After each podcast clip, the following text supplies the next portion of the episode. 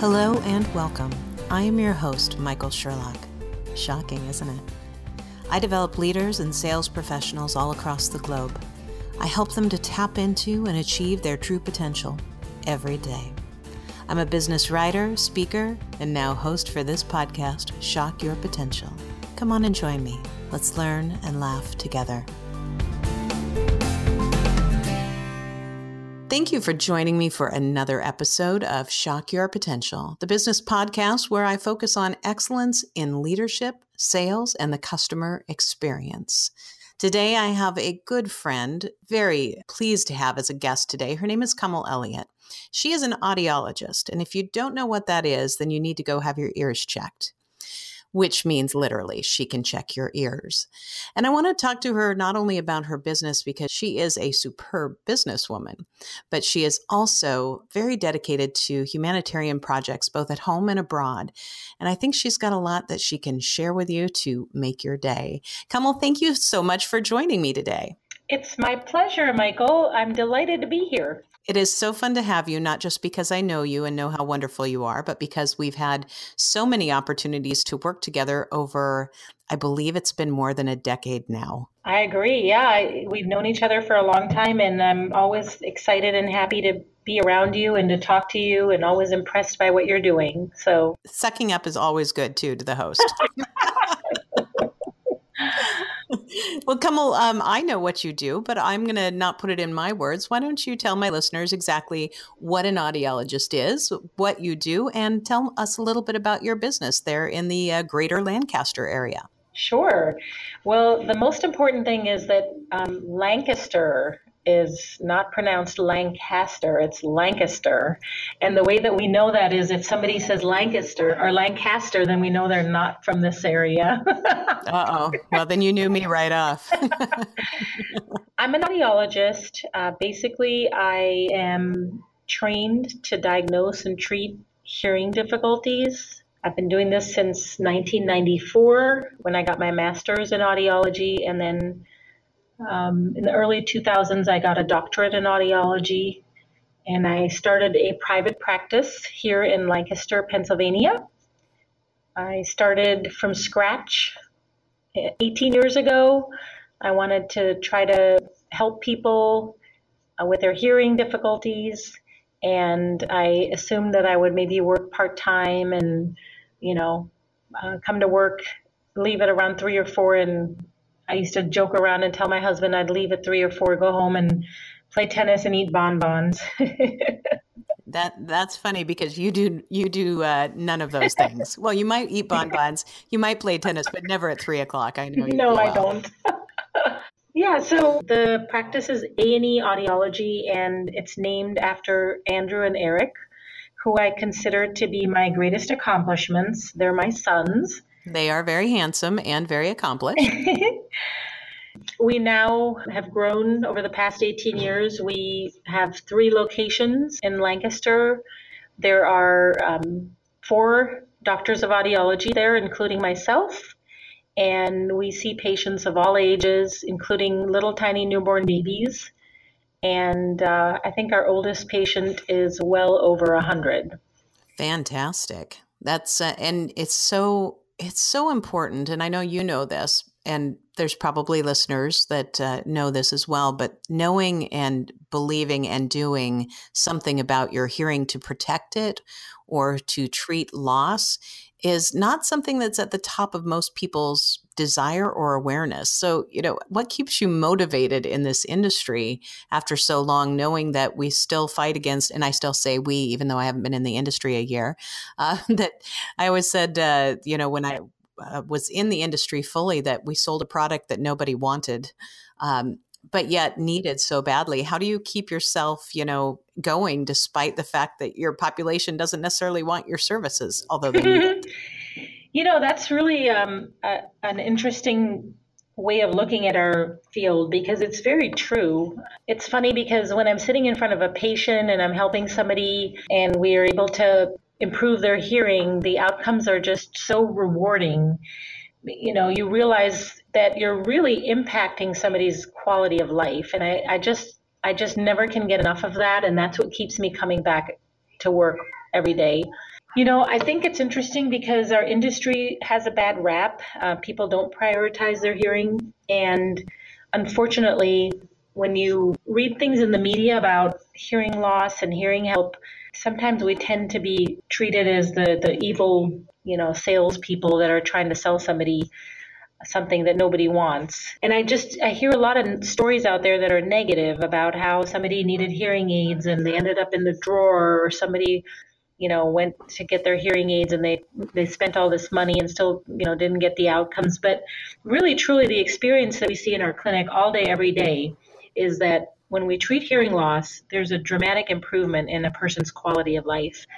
And I'm thinking of a patient that we just saw recently who was in her 90s, and she was putting off, putting off, putting off getting treatment for her hearing loss because, you know, she didn't want to address it. She just didn't want to have anything to do with hearing aids. Everything she heard was negative. So she came in, she was, you know, a little bit, um, you know, wary. She was a little bit grumpy, and her personality was very closed. And so we fit her, we finally got through all the barriers, got her some help, put her devices on, and she came back this week and she is a different person. She's relaxed, she's smiling. She said to me, You know, wow. sometimes I can hear voices and I think they're my neighbor's TV or I'm hearing something that's going on on, you know, she lives at a retirement community or something. And she says, You know, I just never realized how many things I was missing. And she's just like a new person it's amazing when, you know, I mean, you and I have seen it. You've seen it more than I have, but I've seen it hundreds and hundreds of times, if not thousands and yet it's still that gap and I, I always say that i feel sorry for the person sitting next to me on an airplane because when i was in that industry and they'd say what do you do? and i'd say well i, I work in the hearing industry. And it's how many people would say to me you know i've had my hearing tested but the doctor said it was just a mild loss so i don't need to worry about it. And of course that launches me into every data point every study until i browbeat them into going to get their hearing aids but it's so it, the the difference in life and quality and what a shame what joy that she got that but what a shame that she waited till she was in her 90s it's true yes. I mean this is the uh, you know people don't always realize that when it comes to something like your hearing or one of your senses if you don't use it you'll, you're going to lose it. And um, michael do you hear that laughing in the background I do, and I it sounds to me like you have a laughing child that's in one of your clinics. that's a happy patient. I'm kidding. And I have no need to edit that out because I think that every time I hear the giggle, it's making me laugh. I think it's wonderful. there it is. there it goes again. Oh gosh. Are you in your office where you t- typically see more children? Actually, I'm in my office, and that is the manager of this location. She just has a very oh. joyful laugh. I thought it was one of the kids. I love it because you. I know that uh, you have a very big uh, um, pediatric uh, population that you serve there as well, and that's kind of the other end of the spectrum. Is what kind of difference does this make in the life of a parent who realizes they have a child with hearing loss? Oh my goodness, it's just incredible. I mean, I think one of the most difficult things that I do as an audiologist is when we test a little baby and we discover that they have a hearing loss, and then we have to tell the parents that their child has hearing loss, and just watching the grief that that's, they go through. That's got to be tough. Yeah, it's really tough. But once we start to, you know, treat the hearing loss, fit the child with some devices, you know, I remember years ago I fit this little boy. He was an Amish child and he was about 18 months old and the parents couldn't figure out what was wrong with him and it turned out that he had hearing loss in both ears. So I fit him with his devices, and it took a little while to convince the family that we this was the right thing to do because in their culture they sometimes believe that certain things might be healed through prayer or the child might grow out of it.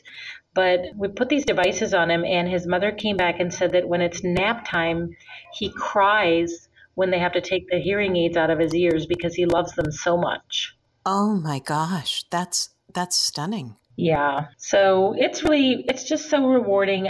You know, some of the children that I saw earlier on when I started my practice are now graduating. Um, one of the one of the kids that I saw started seeing at age 12. Her name is Bethany. She is now actually getting her doctorate in audiology And she has been working here since high school because she got interested in what we're doing. And uh, when she was in high school, she came in and said, You know, I'm trying to figure out what I'm going to do. And I said, Well, why don't you come observe for a day or two and see what you think of audiology? And she got hooked.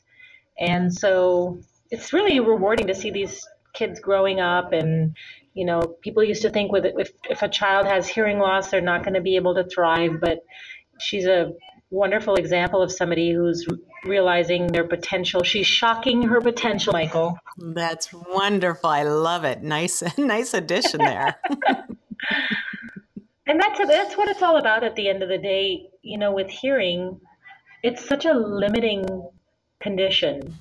And yet it's so it's just not prioritized. I mean, people go to the physician and get their blood work done, and they get their physicals, and they get their mammograms, and they do all of that very regularly. How often do we go to the dentist or the eye doctor?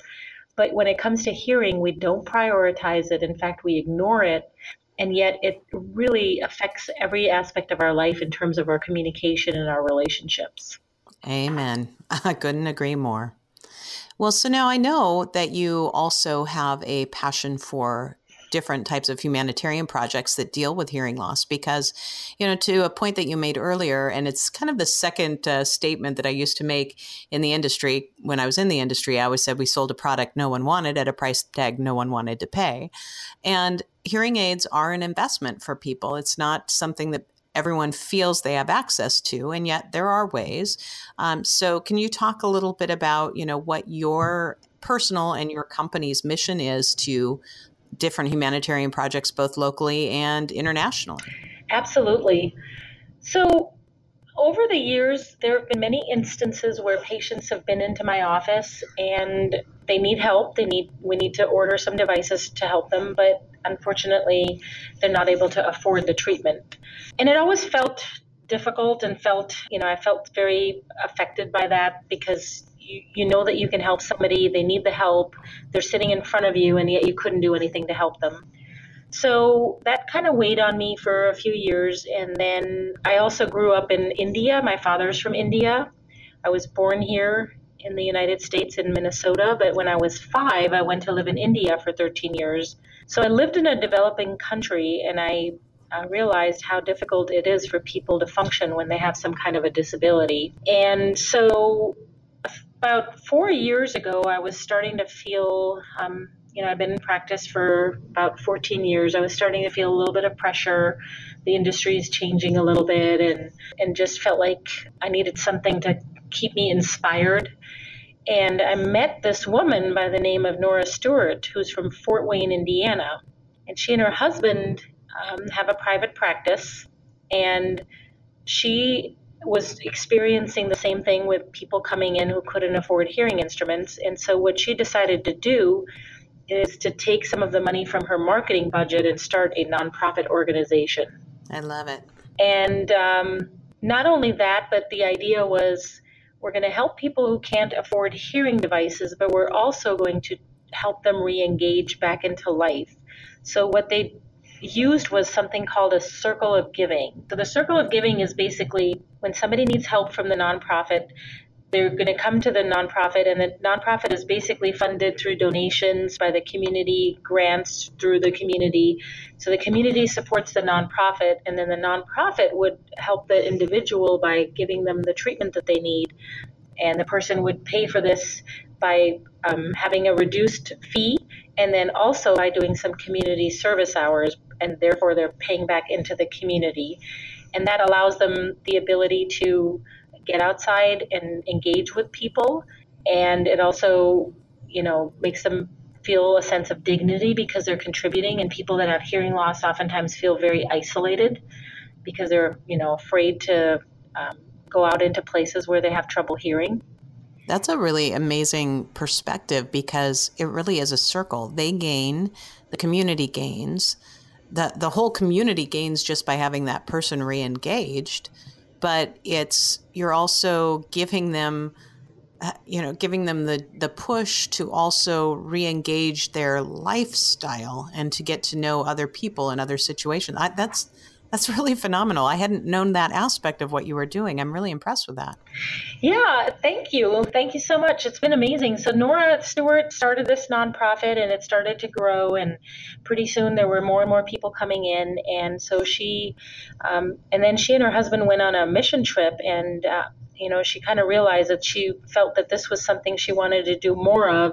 And so she started a group, it's called Entheos Audiology Co op, and she invited other practice owners like myself to join this group. And um, through our joined efforts, we now are uh, traveling to developing countries to provide hearing health care to people who have no access to these services that's what has been so wonderful to watch. And I've been fortunate enough to get to know Nora also and know that she's got a fabulous person working for her that used to work for me long ago. that's right. so it's so fun to watch, um, to see all the perspectives every time I get to see pictures from when you go. And I know you did a number of these mission trips yourself in the last year.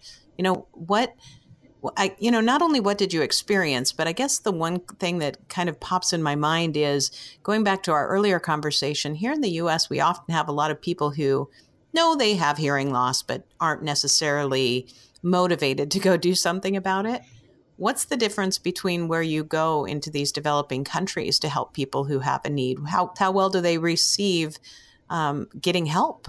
In treatment? You know, it's really um, kind of a life changing experience when you go on a mission trip like this because, you know, I lived in India and I saw a lot of poverty in, in a developing country, and people just oftentimes have no idea how much people struggle just to get through the day and to find their next meal. But I mean, I remember when I went on my first mission trip with Entheos, we went to Haiti, and when they had the earthquake there, there were people, there were mothers who had hearing loss who did not have any help for their hearing. And when the earthquake happened and their houses crumbled around them, they had children that were buried and they couldn't hear the cries of their children. And I just, oh my God, I couldn't believe that. I just couldn't believe that a mother with hearing loss would have to deal with that. Uh, that's horrible. I mean, that is so shocking. I would have never thought of that had you not shared that. Thank you for sharing that. And at the same time, oh my gosh, uh, that's how how helpless would you be? It's it's just it's incredible. Um, so yeah, I mean that's why we do this work. I mean, I decided that four years ago when I joined Entheos, I decided that I I loved what I did in my practice and I knew I was helping patients all day every day, but I wanted to give back on a larger scale. And so we decided to start a nonprofit organization to help people locally in our community, but I also started going on mission trips, humanitarian mission trips. And it really has been the most wonderful thing I've done professionally. Um, I've traveled to, last year I went on seven trips, but I've traveled to countries like Guatemala, Zambia, Mozambique, Ecuador. I've been to the Middle East. Um, we're planning trips to India and it's just amazing when you you know realize the impact you have on people's lives. This most recent trip for the group was to mozambique. I wasn't actually on this trip but we heard this story. There were some twin boys that came in and they were both in high school and one of the kids had hearing loss and the other one had normal hearing. And the boy with hearing loss was always told by his family and his teachers that you're the naughty one, you're the one who doesn't pay attention, and you should be more like your brother, and why don't you listen? And he would get hit on the side of his head because he wasn't paying attention. Oh. And it's because he couldn't hear. Oh my gosh. So, time and time again, we hear these stories, and you realize how how crucial our hearing is and how much it really uh, limits a person's potential when they can't hear. And so my mission now is to use my business as a vehicle for giving back and changing the world to help people. I, I, feel really good about that. You know, one of the things that I think I saw um, our friend Mary, um, I don't know if it was Mary or somebody else that was in one of those last trips, post where you know how many people had walked so far to come to the hearing clinic and how on the very last day they still had to close the doors even though there were a lot of people. And I, you could just hear the anguish just through the the keyboard of having to turn people away after you know so many long long long days and helping so many people that the need is so great and yet the resources are so limited That's very true, Michael. That's really so heart wrenching. The first time I went to the Middle East, we set up a clinic, and one of the volunteers is is from the area, so she speaks Arabic. And we got to the end of the day, started packing up our bags, and there was a woman that was arguing with her. We didn't know what was going on. We found out that this woman had hearing loss, and her husband used to beat her because she couldn't hear. And she told him that she was going to come and get help that day and unfortunately, she couldn't get in because we ran out of time and it was the end of the day. And so she was begging the volunteer to let her in because she said, if I go home, I don't know what's going to happen. And we just see this time and time again. Well, the, the ending of the story was happy because we had her come to us the next day and she was the first person we saw. But it's just, you know, it's hard for us to even imagine what somebody deals with when they uh, live in a developing country, when they have hearing loss, when they have a disability and it's just it's really tough.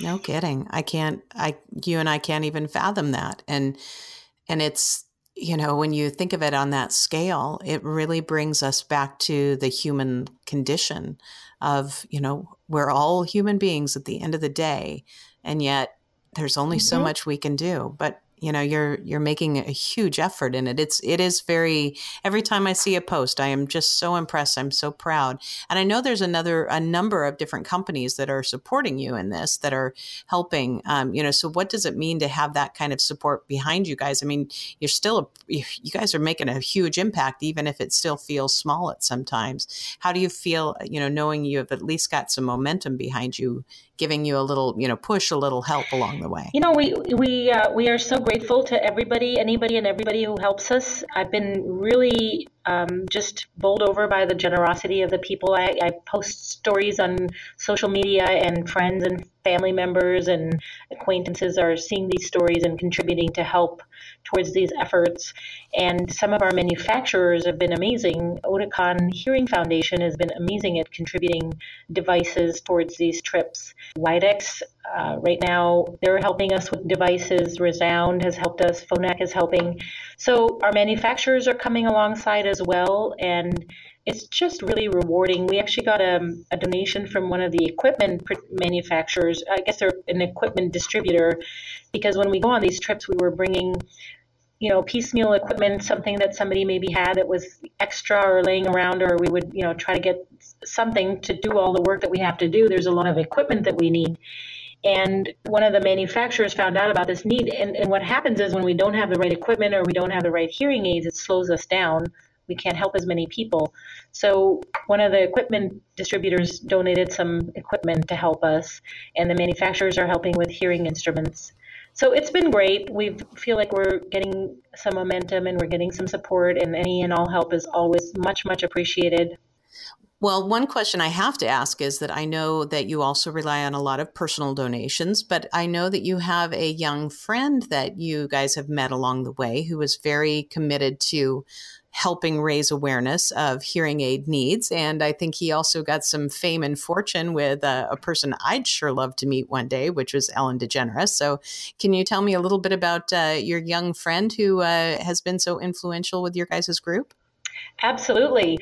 So, we're talking about Braden Baker, who is a uh, he's an 11 year old boy from Fort Worth, Fort Worth, Texas. A little bit with a huge and, heart. you know, amazing things sometimes come in small packages because Last year, Braden, um, he's been wearing hearing aids since since he was an infant, and he has an amazing family. And um, basically, his mm-hmm. he has a little dog named Chewy, and Chewy got a hold of his hearing aid and chewed one of them up. Which is and, a very appropriate name for the dog. it really is. And so this happened not once but twice. And um, so his family sat him down and gave him a little talking to and said, Look, Braden, these devices are really expensive, and you're lucky that your mom and dad can afford to replace them. But, you know, there are lots of people out there that have the same trouble that you do, and they can't afford hearing aids.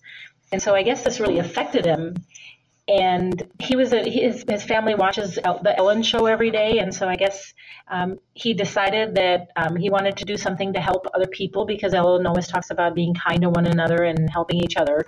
So he started a GoFundMe campaign, and he was going to raise a couple thousand dollars to you know help somebody get hearing aids, and this ended up um, just kind of going viral. And you know, so last year I was invited to go talk about our humanitarian efforts at the Oticon Hearing Foundation meeting, and they had invited Braden because he had raised twenty thousand dollars at that point, and he was that's amazing. That. Yeah, it's incredible.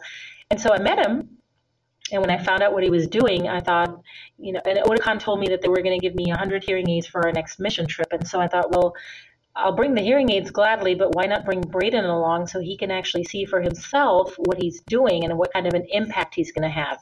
And I wanted him to be able to see a hearing smile. And a hearing smile, do you know what that is, Michael? Yes, and I'm about crying as you're talking, so just keep going. you're choking me up. okay. okay, I'm crying. Keep going. I've gotten teary eyed a couple times here. So, um, a hearing smile is when you put hearing devices on a person who hasn't heard, you know, before, and their whole face lights up in a smile, and it's just the most beautiful thing you'll ever experience. So I wanted Braden to see this for himself, because you know, somebody who has a heart like that, uh, that's trying to help other people, why not let him see? You know, children are concrete; they kind of need to see things for themselves to really understand. So, so I talked to his mother, and um, she was totally on board with doing this, and we brought him to Guatemala in November, and we had this amazing little trip called Braden's Gift of Hearing, and we fit 150 hearing aids while we were there, and he got to see hearing smiles, and it was just incredible. Oh, my gosh! see, I'm still crying. How did he do? you know, this this little boy is very unusual. He's amazing. He's got such a big heart. You know, our days are so long and exhausting, and when you have hearing loss, you have to work harder to hear all day. But he was right beside us all day. Yes. He rolled up his sleeves. He was helping. You know, there was a little boy who came in. His name was Christian, and he's seven. And immediately, the two of them just were drawn to each other. And so Braden kind of followed Christian around, and when he came into the fitting room, he was helping put batteries in his hearing aids, and he was showing him that they were the same as his, and it was just such a beautiful thing. I can't even describe it. It was amazing. Oh, that is it's just fantastic, and you know what a what an awareness, and uh, you know your whole point of, you know, I mean, it was his point, but as you brought it up, you know, the the moment he realized, oh my goodness, these aren't just some little piece of plastic. You know, it's not just little some little toy that it it's fine that the dog chews up. There's a value to this, and not everyone can afford them. For him to make then that decision, and for you guys to bring him to see it in a concrete and tangible way, you know, the tactile you know, experience that he had, you know, that that is life changing for him but I bet it's also life changing for his family and anyone who donated to them. And that's that's when you take something that's good and you make it simply beyond amazing. So I'm just very impressed with that. Well, thank you, Michael. Yeah, I mean, this was such an amazing experience for us all. We've decided we're going to do at least one or two trips together with Braden, and we're going to Zambia this June, and hopefully do another trip maybe in the fall back to Guatemala. Fantastic! But, you're yeah, Bill. You're, you know you're going to make, turn him into an audiologist. I hope so. yeah, his, his, goal right now is to get to hundred thousand, and I think he last time I looked, he was at around seventy three or seventy four thousand. So he's incredible. Oh my gosh! I think I, I need to get him on the podcast. Oh my gosh! Next. yes, please. yeah, let's do it. You help me help me get hooked up. Well, so Kamal, if anybody's listening today and they want to help your effort, how can somebody that's listening get involved and make a difference in somebody's hearing health? So they can donate to our local nonprofit, which is A&E Hearing Connection, and that website is aehearing.org. They want to get involved in the international give back efforts. That's Entheos Hearing Foundation. Perfect. I encourage you, Michael, to come on a trip. I know. I was wondering. I was thinking maybe it's time for me to get going. yeah, that's the only way you're going to really understand and you know experience what what it is that we're doing and everybody can help. I mean, we always need volunteers to help, and it's so incredible. These trips are amazing, and I encourage you to come sometime. I think you're going to love it. You love to travel and you love people, so. As long as you don't make me look at a video otoscope, I don't like seeing the wax in there. That grosses me out every time. I especially don't want to see the inside of my own ear. oh. And I'll have all the uh, information on uh, your websites on my show notes for anybody who wants to follow up. And it, this has just been a pleasure. So, you know, usually I ask a couple last questions. So here, here's the one. You know, if you knew then some of the things you knew now, what would you tell the younger Kamal? You know, how, I don't know, at any point in time in your past that you would either do differently, do the same? You know, what would you tell that younger you at any point in time that would have shocked your potential farther and faster, or else ensured that you kept on the path that you're most happy with now? You know, I don't want to sound like I'm being, you know, immodest or whatever, but I really truly believe that, you know, I'm on the path that I'm meant to be on. I'm where exactly where I'm meant to be and I still have a lot to learn and grow and every day I try to do something to try to be a better version of myself. But I just think that people help each other. And when we help each other, the world's a better place. And when I was, um, I guess I was about 22 years old, I had gotten married at a young age. And I'm still married to a very wonderful man, uh, Michael. Yes, he and is. when I was not 20, this Michael, another Michael. Another, another Michael. and when I was 22, I had my first son, and his name is Andrew. And uh, I had, uh, you know, kind of stopped going to school because we moved to another state, and um, you know, I was trying to figure out what I wanted to do. And I ended up going back to school. My mom and my dad and my stepfather at the time, who was just a wonderful human being, helped me get back to school. And I think I really pushed myself hard to get an education and I've always pushed myself hard because I think, you know, education opens doors for people and I've always been grateful for the help that I had to get there. And so I think that's, I would just go back and encourage and, and pat myself on the back and say that, you know, I was lucky and fortunate to be able to do that and, and I would do it over again because I think that really does open doors for people. I think that's wonderful. And I, I don't think it's, you know, a question of being immodest at all. I think there's, it's important also to recognize, you know, when we've done the exact same thing,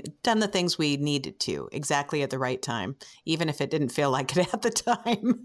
Sometimes you look back and go, okay, I know I fell on my face, but I needed to fall on my face right then. Oh, and I've done that many times, believe me.